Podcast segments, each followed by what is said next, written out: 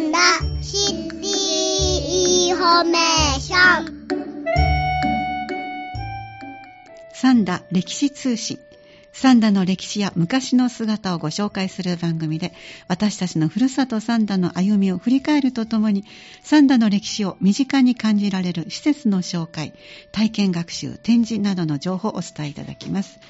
三田市の歴史のこぼれ話サービスなどもご紹介いただきますので三田の新たな魅力発見にぜひお役立てください。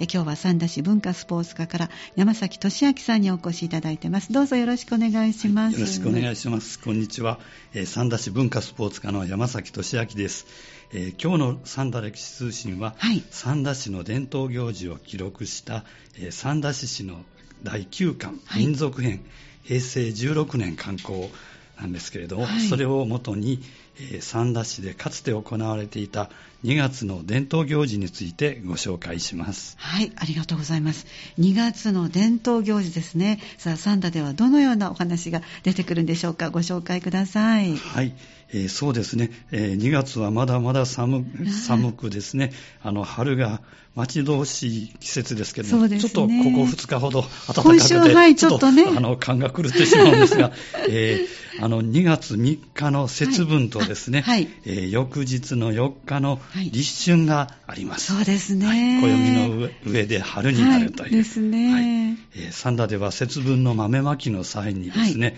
えー、福は内、はい、鬼も内と言っていたと言います。はい。はい、今日は、えー、三田でかつて行われていた節分にまつわる、えー、伝統行事のご紹介と、豆まきに鬼も打ちと言っていたことについて、はい、えー、調べま調べましたので、はい、そのことについてご紹介したいと思います。ありがとうございます。えー、今日はじゃあ記録された三田の伝統行事から2月3日、今年は日曜日ですね、節分についてご紹介いただけるということで、あ、土曜日だ、失礼しました。土曜日ですね。はい。どのようなお話があるんでしょうか。よろしくお願いいたします。はい。まずですね、あの暦の説明をしますけども、はい、2月3日の節分とですね、ええ。翌4日の立春について、えー、ご説明いたします。はい、えー、節分はですね、うん、これはあの、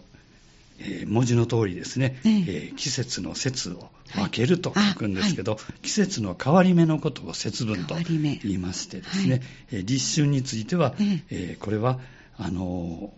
春がその日から始まるっていう日なんですけど、三田市市や地域の記録をですね、見ますとですね、はい、三田ではですね、神さんの正月と呼んでいたようです。神さんの正月ですか、はい、神様の正月と、はい。えー、かつてはですね、この立春は春の始まりだけではなくてですね、まあ、三田市ではお正月の意味合いがあっ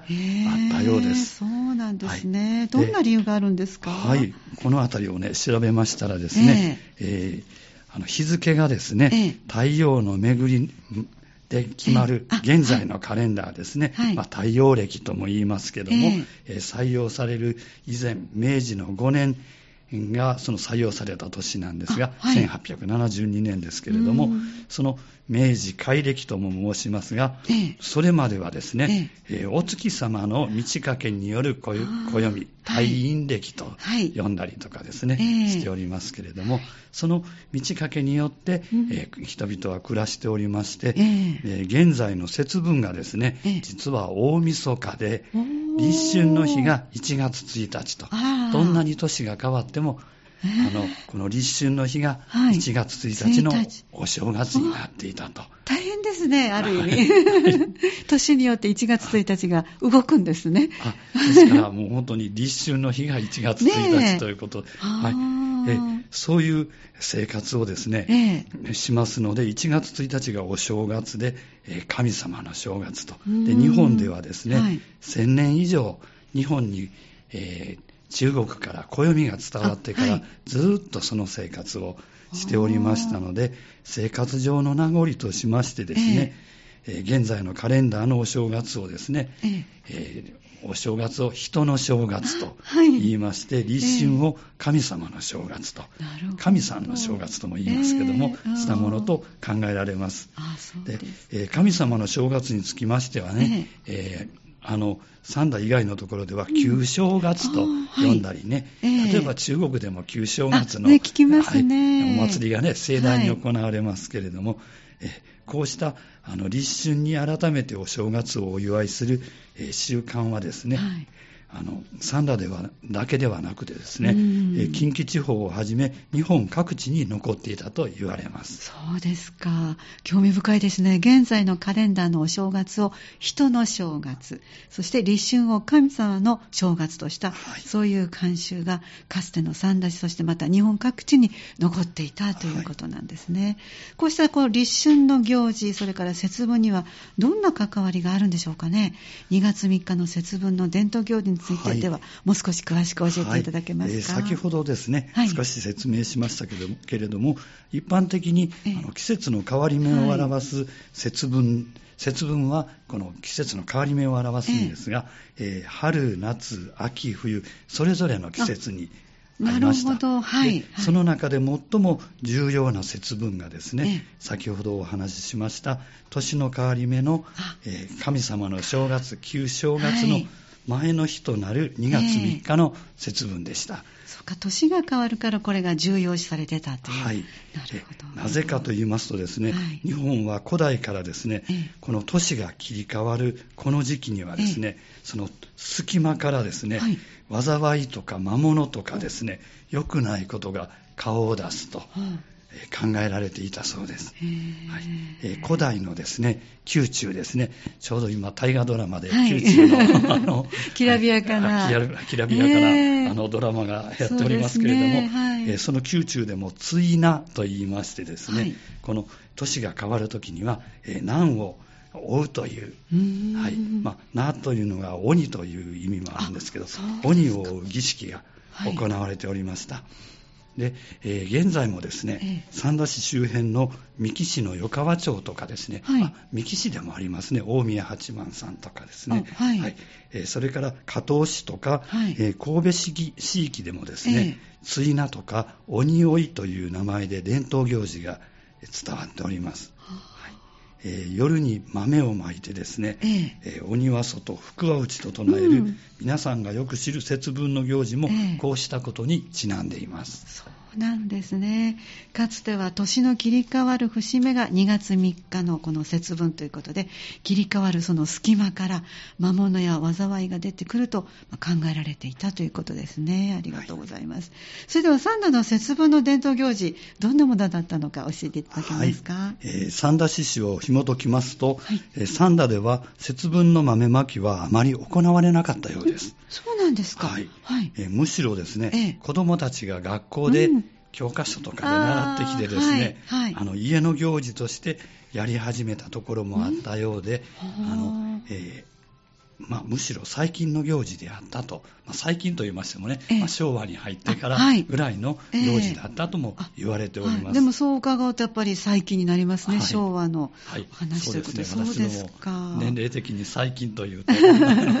昭和昭和とか平成の頃の話になるんですけれども、えー、はい、はい、で、えー、すみません。これには理由がありましてですね、えー、サンダはですねあの三田の藩主は、はい。えー、茎と申します、ね、茎さんの所領だったから、えー、豆まきを控えたとも言われております。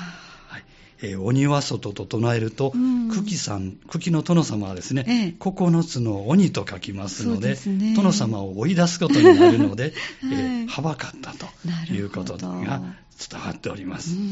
これについて何かエピソードありますか？はい、えー、このあたりもね、調べてきました。江戸時代の書物にですね、えー、2つ見つかりまして、えー、このあたりのエピソードが記されていました。はい、少しあの漢文になる、漢文というか昔の文体になるんですが、そうですか、はい、えー、ご紹介いたします。お願いします。はい、えー、平賀正斎という、はい、えー江戸時代中期から後期の儒学者、はい、えー、長崎に住んでいる儒学者の随筆の、えー、詳細筆記というあの随筆の、えー、巻の2に、えー、記されていたんですが、えー、久喜長門の神様の儀式に節分の夜豆を生やすに福は内鬼は内といういうとかや、えー、茎の鬼の字あるゆえに諸人伝えたり。なるほど。はい。ということで、先ほどの鬼という字があるので、えーねはい、人々はそのように、あの、福は内、鬼は内と言ったと。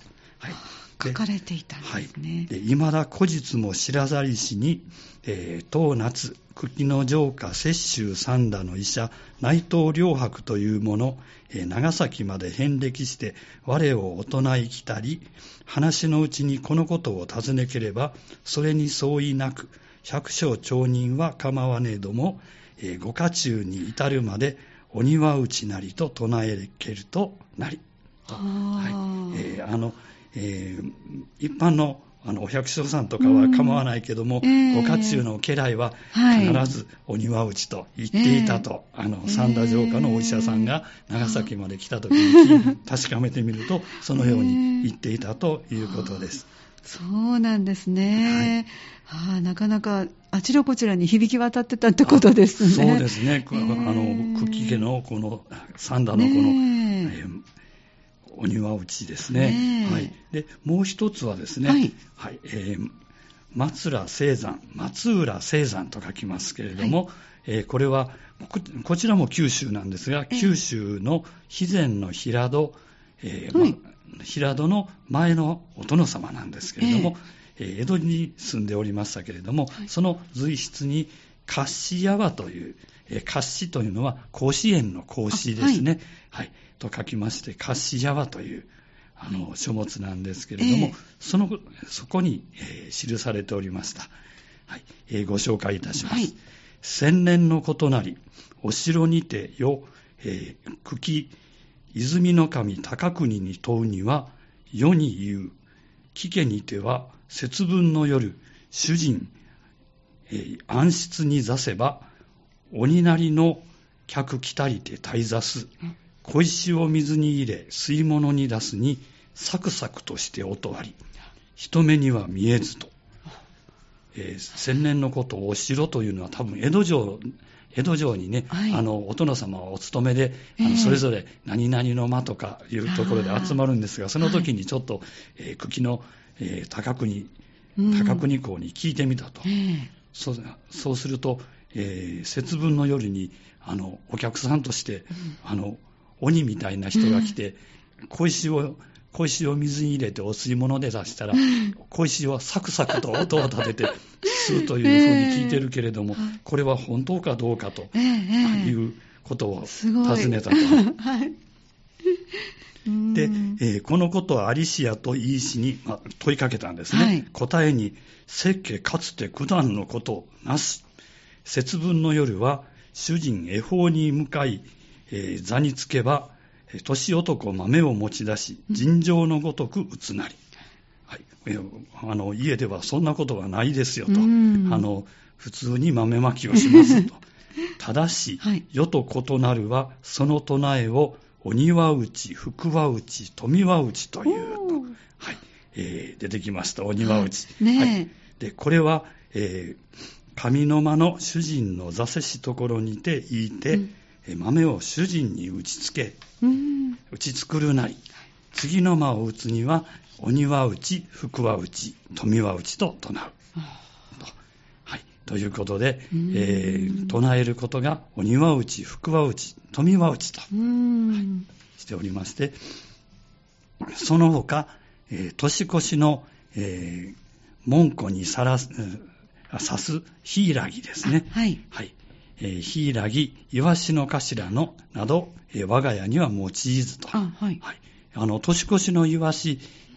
もともとはね、えー、三田の伝承、伝承とか伝統行事でも、年越しにイワシを食べてたんですが、その年越しのイワシが節分のイワシ、塩イワシに変わってるんですけども、そのイワシを食べて、ヒイラギに刺すと、そのイワシの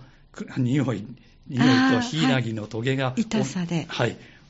鬼に嫌われるというので、門口に刺すというんですけど、ええそういうことはしないんだと。鬼を追い払うことだから、はい、なるほど、はい、はい、そういうことはしないんだと。はい、で、これもまた、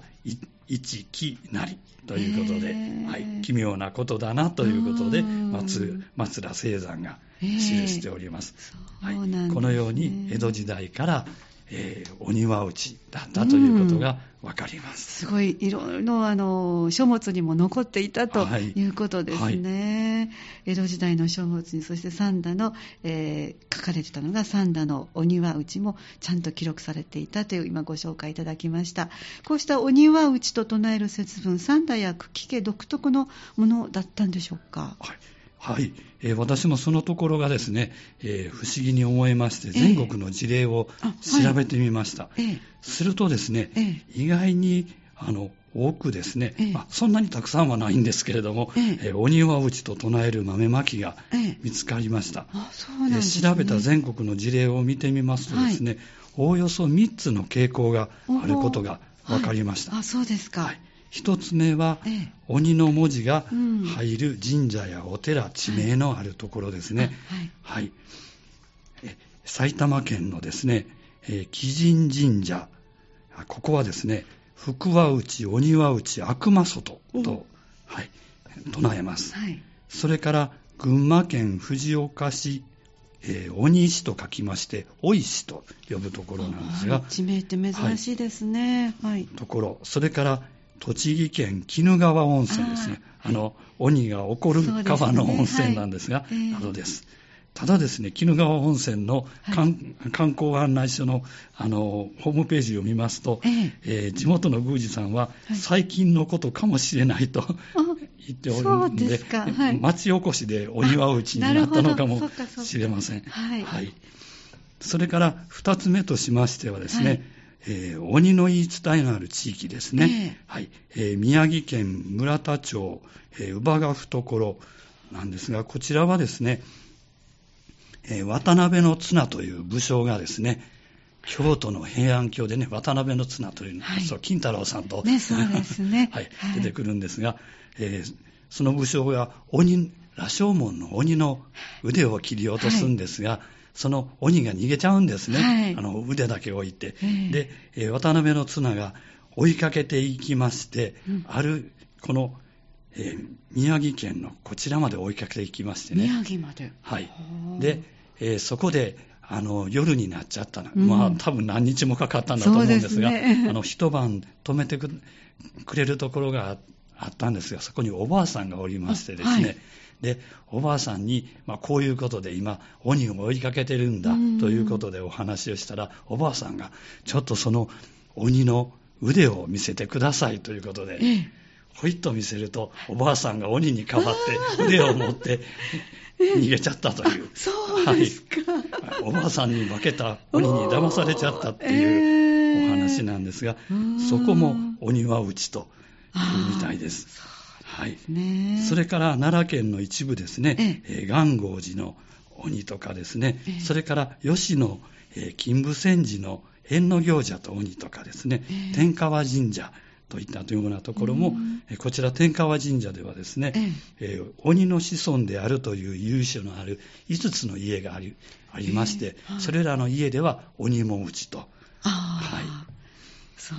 い、呼ぶようです。はいそれから、え吉野の、え勤務戦時ではですね、え全国から追い払われた鬼が全部集まってきて、そこでみんなであの厄除けを、はい、あの浄化をさせるというので、みんな鬼も鬼鬼さん中に、お寺の中に寄ってきてくださいねっていうことで、はい、なります。えー、お話になっていると言います。それから元号寺の鬼につきましては、ガゴゼ様という鬼の申し子の伝説がありましてね、えー、あの元号寺のお札にガゴゼ様って鬼の絵の描いたお札がございます。はい。はい。えー、それから京都府の福知山市の大原、はい、大原神社も、えー、あの鬼も打ち、えー、というあの唱え方になっておりまして、えー、ここはですね、えー、鬼も鬼も打ち、福は外。え同じように。外ですか？はい。結局ね、あの、やはり鬼を全部神社に集めまして、はい、でそこで鬼を浄化して、福の神様になる、して、外に出すということで、なるほど、はいえー、そういうことになっているということです。はい、それそれからね、この福知山市の大原神社、すみません、話が長くなってしまいますが、えー、あの、えー、調べていきますとね、はい、こちらでもね、三田の久喜の殿様と同じ伝承が別で伝わっていまして、はい、この福知山市の大原というとこ大原神社はあの、えー、三田ともう一つ久喜家が近畿にありますのが、はい、京都市の北部の綾部藩の久喜のお殿様だったんですが、そ、ね。その綾部藩主の久喜久喜氏が神社を寄進しておりまして、でそこの領地が綾部藩の久喜市の領地だったので、はい、はい、でやはりお殿様にはばかって、ね、鬼も打ちというようになったとも言われております。そうなんですね。はい。で、えー、3つ目に移りますが、はい。えー、3つ目は鬼の文字が入る名字の多いところ、先ほどの奈良の天川神社のね、はい、鬼にまつわる5つの家とか、この三田藩主の久喜市の例もここに入ると思います。あそうですね、でひょっとすると、えー、この京都府福知山市の大原神社のお話も、この、えー、鬼の文字が入る名字というところに入ると思います。そうなんですね。はい、そして、はい、調べていきますと、最近では第4の分類としまして、はい、鬼の名や名前や伝承に関係なく鬼も打ちと唱えるところが増えているようです。えー、あ、そうなんですか。はい、はあなかなか面白いあのお話で興味深いですよね。豆まきの時に鬼も打ちと唱えるところが近畿周辺から全国各地にね、今あるとお話しいただきました。三度も藩士の久喜氏を敬うところから、まあ、鬼も打ちとなったというね、これはきっとそうでしょうね。でこうした鬼も打ちなんですが、最近も増えていると今最後にご紹介いただきました。そのあたりはどんな感じなんですか？はい、えー、調べてみますとですね、えー、まあ、諸説あるんですけれども、えー、京都の禅宗のお寺が始めたというお話が有力です。はい、はい、お寺のホームページによりますと、節分の夜はですね、えー、至るところで鬼は外と、うん、全国各地至るところで、まあ、今ご紹介したところは鬼は内なんですけど、はい、他はみんな鬼は外と唱え唱えられておりましてね、えー、鬼は鬼が行き場をなくしてしまっていると、どこに行ったらいいんだと。はい、はい、えー、あの、えー、あのね、えー、本当に今、流行し、流行というか、いうか去年も、はい、あの流行っておりました、あの鬼をあの鬼を主人公というか鬼を追うあの、えー、主人公の、えー、アニメがありましたけれどもあのなんというか好きで鬼になったわけではないのにあ、はいはい、あのもう行き場がなくなっちゃってると。はいいうことで。で、まあ、自分たちと異なったものを排除するのではなくですね、手をつなぐために鬼も打ちと唱ええー、この活動を広めていきたいとホームページに載っておりました。そうなんですね。はい現代的な視点に立った新しい動きかと思います。ね、そうですね、はい、多様化してきたということでしょうかね。はい、そういう取り組みもあるということでありがとうございました。三田市の2月の伝統行事節分について三田市で伝わっていた鬼も打ちの伝統の伝承のルーツ、そして全国での鬼も打ちの豆まきの様子、鬼も打ちの現代の最新の動きなどについて詳しくご紹介いただきました。ありがとうございました。サンダと同じようにこの全国各地でそれぞれの由緒に基づいたいろいろな鬼は打ちの節分伝統行事が行われていた。とても興味深いお話でしたけども。ではこの後は三田市の文化財関係の公開施設、ぜひちょっとご紹介ください。はい。えー、ふるさと学習館では、現在企画展示古文書に親しむえー、明治から現在の、えー、三田郷土史展、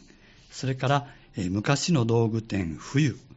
えー、旧区危家住宅資料館では冬のしつらえの展示を開催しております。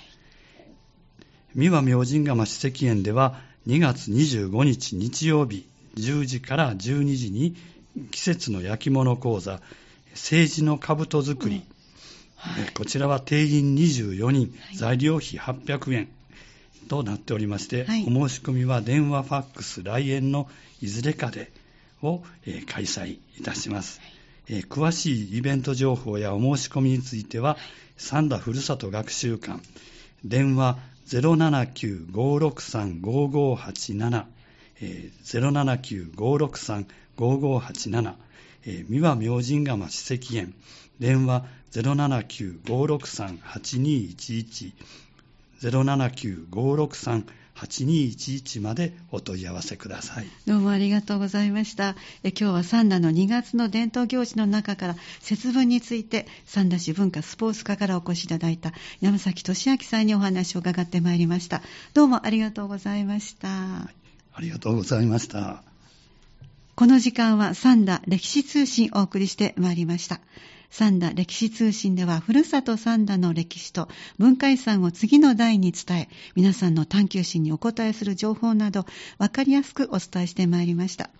次回が最終回となります。3月7日の木曜日午後3時10分からお送りしますので、ぜひお聞きください。